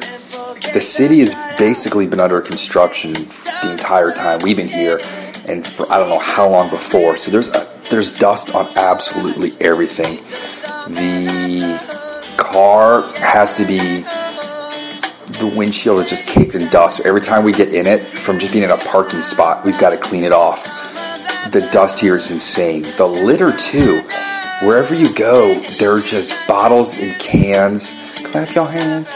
Cigarette. The cigarette butts is absurd. Everyone here smokes. I guess they haven't gotten the memo on that yet, and oh, they're all smoking at the event today. The entire sidewalk, wherever you go, it's littered in cigarette butts. There's just garbage in general on the ground. I, I maybe because DC is such a clean city, I'm used to other cleanliness. It's different for me. Like there's broken umbrellas everywhere. For the amount of garbage cans and recycling bins, I don't know what the deal is. Uh, just plastic bags, plastic bottles, beer cans, plates, plastic silverware, straws on, the sidewalk, on the grass. The wind's blowing it up against every fence you can find. And about every block, you're going to find a random kid's glove or mitten. I have seen more random gloves and mittens on the ground than I've ever seen before. What else? Construction. Oh, people running everywhere. Like I said earlier, the squirrels are huge. Not a whole lot of wildlife other than the invertebrates today. Some of the woodpeckers up top. It's pretty much been seagulls, a couple mallards, some sparrows, and I think crows. I haven't seen any other type of wildlife. Maybe it's the time of year. Birds are still migrating up here. I haven't seen. Oh, there was a chipmunk today. We saw a chipmunk, and then apparently there's the raccoons. It's been an awesome trip. I definitely want to come back up here maybe in the summertime when it's a little warmer and everything's in bloom. We walked everywhere we wanted to. We pretty much got to every restaurant. Didn't get the bagels. Didn't get the smoked meat. Other than that, we hit up everything we wanted to and more. And if you're looking to come up to Montreal on a vacation, absolutely do it. It's it's awesome up here, and the hockey fans are crazy. I don't think I could get even gotten a ticket for tonight's game, but those people are diehard fans getting tattoos in parking lots. Whew, I'm gonna miss the bread. I'm gonna miss the cheese. And I'm just looking forward to going home. I need a vacation when I get home, but within hours of getting home, I've got clients, so I'm I'm stoked to get back and fish in the warmth. And we got the Healing Waters tournament tournament coming up know, a week after I get back. So I got to figure out what flies we're using for that, and got to find out who I'm fishing with. And I have a client that morning. I think my wife's going to be in Nova Scotia, so the parents are going to have to watch her while I head down to the Rose River Farm. So unless something else happens, that's it for the podcast. Montreal just scored up two to one in the first. I'll take Montreal over New York any day, and I hope Columbus destroys the Penguins. I saw that guy today. Yeah, I'm actually seeing people on the TV with the face paint that were in front of us when my kid got her face painted. Right on. All right, I'm signing off.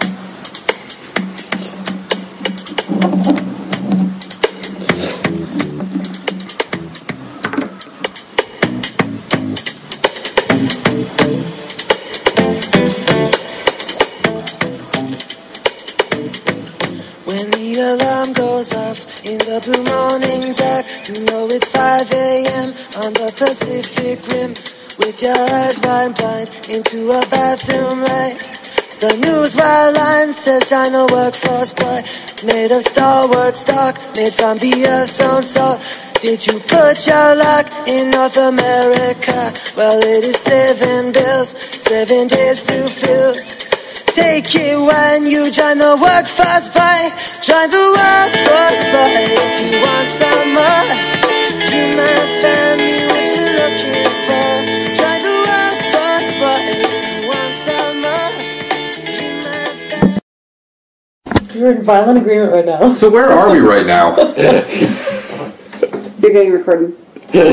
I came to Is there a light Litchfield. on that thing? I came to Oh, Litchfield. there actually is a light on this thing. I specifically came to this town because I wanted to have Passover dinner with Black Cindy. Who's Black Cindy? From Orange is the New Black? How old is your house? Sorry, I, I, I forgot that that uh, that that not seen show the was show? actually supposed to be Uh, Seventeen. They never said Connecticut. They always said Litchfield. Right, right. You can't be shy now. Orange is the New Black is set in Litchfield. Yes. It is. And Black Cindy is a Jew. Have you not That's why watched I came it? to have No. Passover with good. her. I've heard about it. Oh, it. please. What year was this There's house five built? episodes. Litchfield, Connecticut. Sorry, five. Seventeen They never say. Connecticut. They always say 1734. And how many acres do you own? Twenty-seven. So a lot of 27 the, acres. Yeah. And you have a businesses fairy farm in the background. And they go to Litchfield. Do Women's. many fairies. Uh, yeah, you yeah, have a mysterious There's no prison here, though. bar The prison hanging in the other room that nobody knows what it's in- for. Nobody knows what it is. Connecticut? Yep. It's um, Yep. So, 30 lots minutes of theories. other way. Now, Helena, you either have a homeless man behind your barn, or is it a bear that's defecating? That was a big poop back there. Zach. It was Zach. All right, so if this Don't you place, mean Roger? Let's go start off. So you first, I, I think you actually mean Raj. Who's Raj? Yeah. Raj. when we first met you, your place was so small. We sat on the the bed to eat dinner, Oh, That yeah. sounds right. Yeah. and then you no, moved to the no, it was second the futon. That was the fu- it was it was the futon. with the slight slant. You want to explain what the slight slant was? I do not. Okay. She doesn't know. What? Are you The outing books, him after all the, these the years? books that used to be under the, So you'd roll the bed. way? So one side of the bed was elevated, so you couldn't How roll do you out. remember this? Holy crap! No profanity. There's kids that listen, I remember this? Keep it clean, Barbara. especially. Do- I remember Dolmas and and uh, Sierra Nevada Yeah. are a good pair. So Yeah, then you went okay. to the second oldest One house in Cambridge. pleasures. With Harissa. yeah, The second oldest Your house in memory is stunning. I know.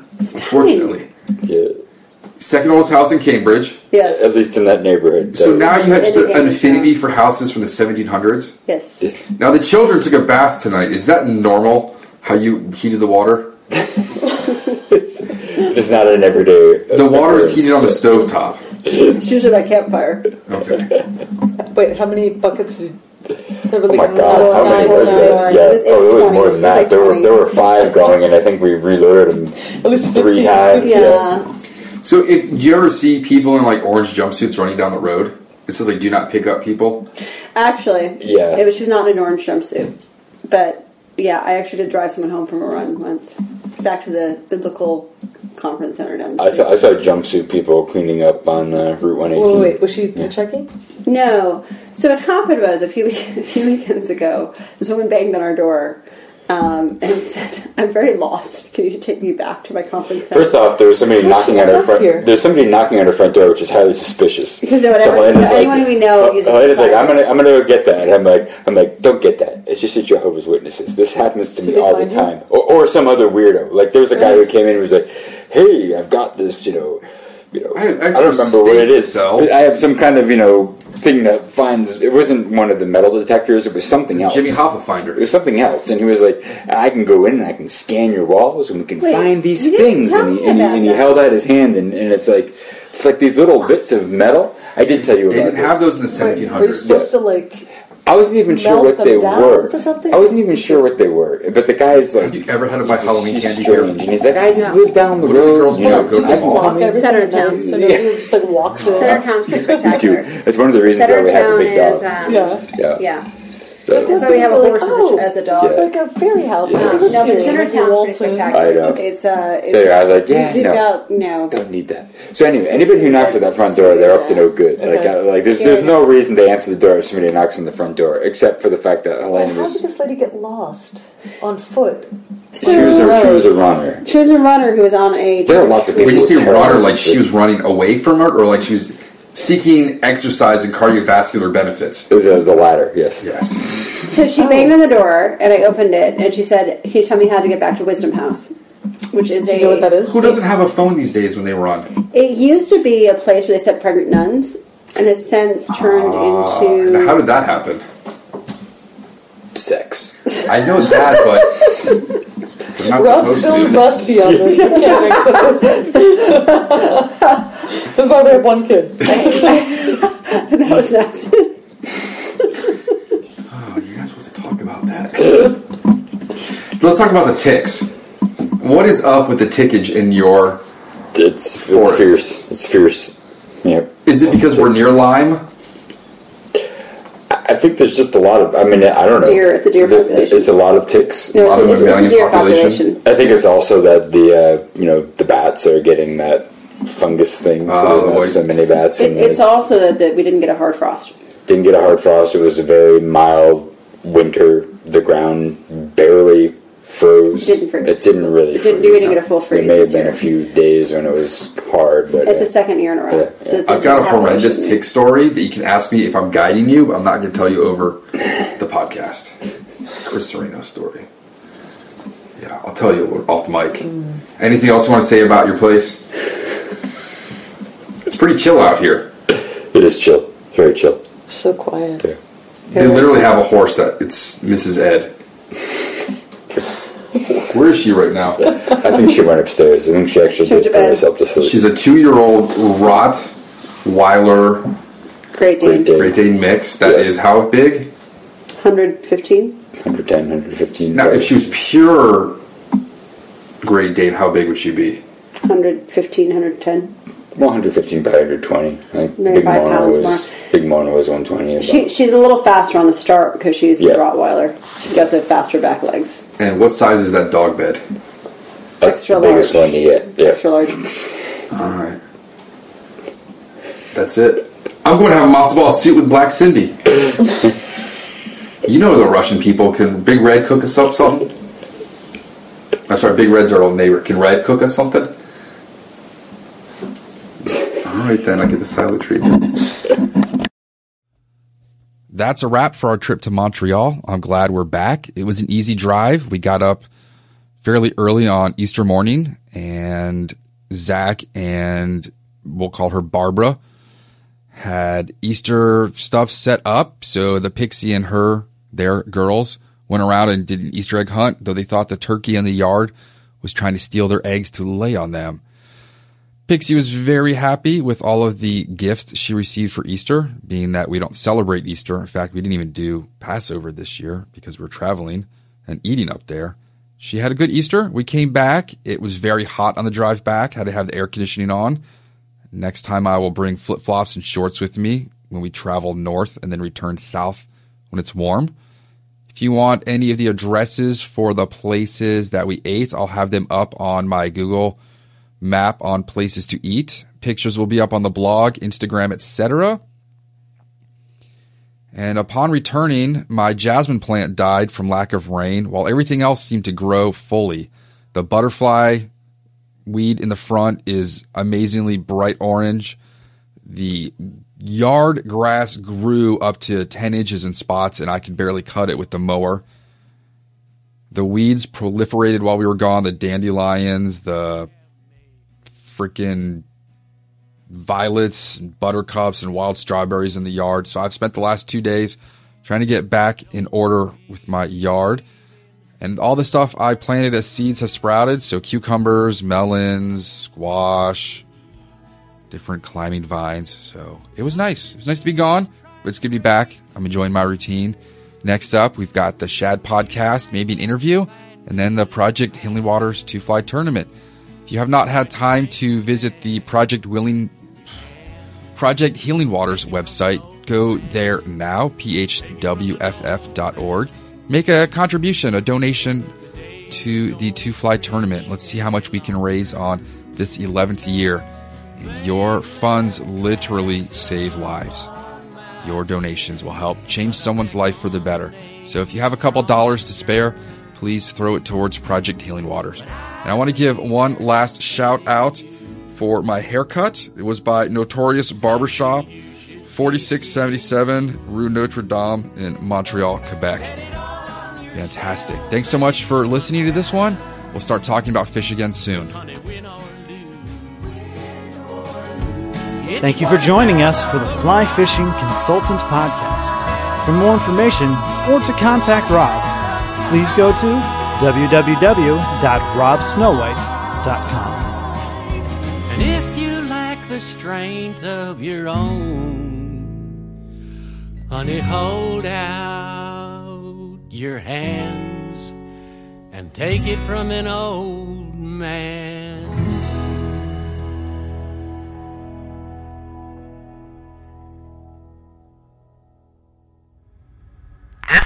Production of Freestone Media at freestone-media.com.